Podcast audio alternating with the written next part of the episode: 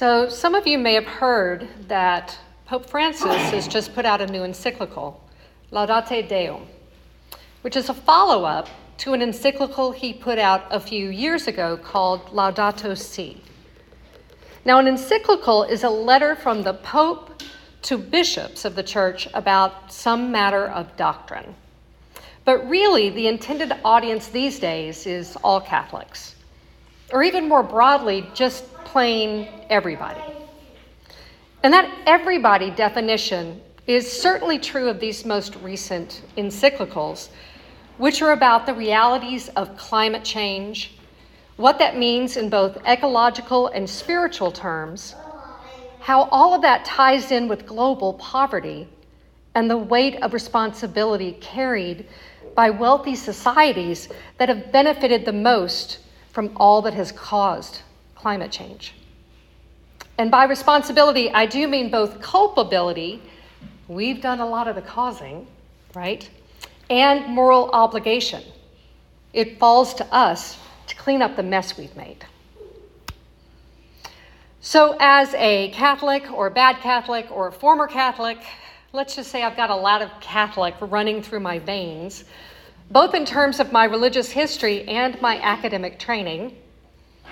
I'm interested in the big pronouncements coming out of the Catholic Church, especially from this Pope, who's done so much to welcome those who've previously been shunned and to speak to issues of poverty and consumerism and hypocrisy and, of course, climate.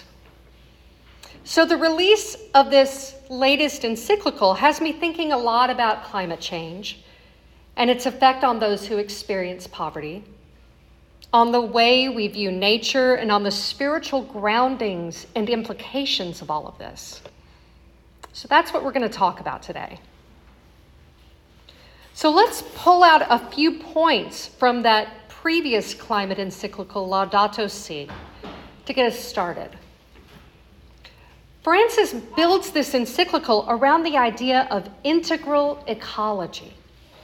It's an ecological understanding that doesn't look at the environment or climate in isolation, but rather emphasizes the continuity of human relationships with the natural world, with oneself, with other humans, and with the divine. Under the paradigm of integral ecology, holding all of this in balance is required to hold any of it in balance. We cannot seek happiness or wholeness without awareness and concern for how all of this is integrated into all of our connections and relationships, both human and otherwise. Here's a quote from the encyclical about how some of these principles um, and the concepts it addresses. Okay? The intimate relationship between the poor and the fragility of the planet, the conviction that everything is connected, the critique of new paradigms and forms of power derived from technology, the call to seek other ways of understanding the economy and progress, the value proper to each creature, the human meaning of ecology, the need for forthright and honest debate the serious responsibility of international and local policy, the throwaway culture, and the proposal of a new lifestyle. Sounds pretty darn UU in its objectives, doesn't it? Yeah, that's why I'm bringing it up here. So, this encyclical looks to the biblical account of creation as grounding for understanding the human relationship with nature. But rather than that whole lords and masters concept that probably a lot of us have heard and are familiar with, right? Francis explains that the creation stories show an intimate connection among all creatures, and that the natural environment is the collective good, the patrimony of all humanity, and the responsibility of everyone. He highlights the human relationship with God, other humans, and the earth itself and calls the brokenness of each of these relationships sin. Now, that's not a word that you use, generally use, or are comfortable with. But when we think about Francis's meaning of a broken relationship rather than a list of actions, we probably find ourselves more in agreement. When sin is understood as shorthand for causing harm, we can look around and see sin all over the place, both within ourselves and outside ourselves. I still don't like the word because of all its baggage, right? But recognizing the harm we do as we break relationships with ourselves, others, God, and nature, well, that fact that we never do just one of these, but rather all of these together, that's something that we all profoundly need to understand. So let's circle back to this idea of integral ecology, the continuity of all of these relationships. It would be easy to say that the spiritual foundation of this ecological understanding is the human divine connection. But that kind of misses the point. So I'm going to really hope that the Pope believes in God since that's kind of, you know, his job. But that's not really the foundational spiritual premise here.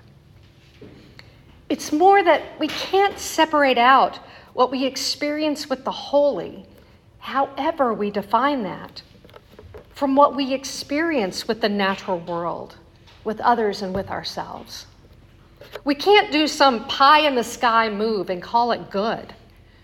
We have to put in the work to be in right relationship in all of these ways to have a meaningful spirituality. Otherwise, we're putting up barriers to recognizing who we really are beings in relationship, beings of relationship. And it's the spiritual premise of relationship rather than the pride inducing sense of ownership or a soul crushing sense of responsibility that undergirds how we exist, or at least how we can exist in the world and everything that flows from it. If we share relationship with everything, which, by the way, to me sounds a whole lot like respect for the interdependent web of existence of which we are all a part, then we recognize the hurt that the planet experiences not just because it inconveniences us, but because we hurt along with it. As Francis puts it, we dare to turn what is happening in the world into our own personal suffering, and thus to discover what each of us can do about it. Our own personal suffering. And we don't do this in isolation, but especially with the effect that climate change has on those experiencing poverty. We recognize that the brutal disparity in income and living conditions in different sectors of the world are being exacerbated by climate change because they do not have the financial means to prepare for or recover from climate catastrophes. Those with less are being affected more. In this relational sense, wealthier societies like our own must recognize that the pain of one is the pain of all. That climate catastrophes demolishing the lives of those in poverty is affecting the we, not the they. Which leads us to ask what are we all working together going to do about it? Well, first we have to recognize that, as Francis puts it, nature cannot be regarded as something separate from ourselves or a mere setting in which we live. This means we have to pay attention to the natural world in the midst of all human endeavors.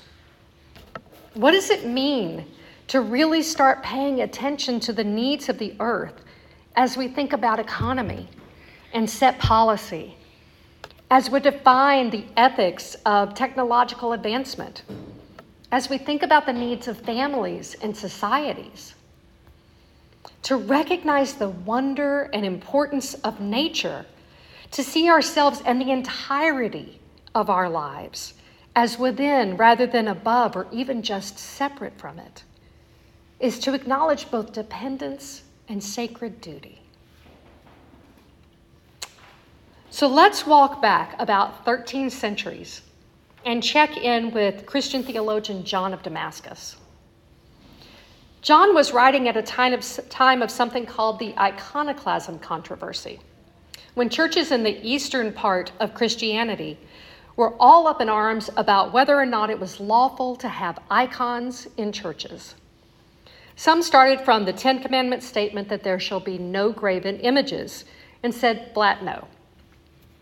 Others, like our friend John here, said that the meaning of the commandment was not to worship something created, but that once God took human form in the person of Jesus, the invisible, immaterial, incomprehensible had become visible, material, and comprehensible.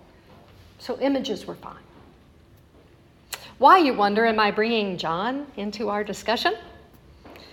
Because his writings about the use of icons weren't really about whether or not to hang some wood with some paint slapped on it up in churches, but rather whether or not matter, the material world, is good.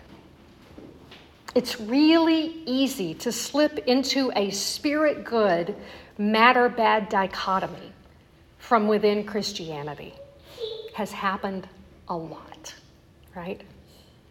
And John saw this happening in the iconoclasm controversy. But here's the thing it's really easy to slip into a spirit good, matter bad dichotomy outside of Christianity as well. And we do it all the time. We can, and people do, twist just about any religious or spiritual belief into a form of this, although that's not what the belief is intended for. We can take refuge in the Buddha, the Dharma, and the Sangha as a way of mentally distancing ourselves from all the problems in the world and our own lives. We can believe in the power of prayer and contemplation and fo- focus solely on what we think of as spiritual, read individual benefits. We may not directly make statements about materiality being bad, but that's how we act. John challenges all of that. He says that the world is the sacred made visible that God created matter, took on matter, and worked out the process of salvation through materiality. God, he says, is a God of matter, not just a God of spirit.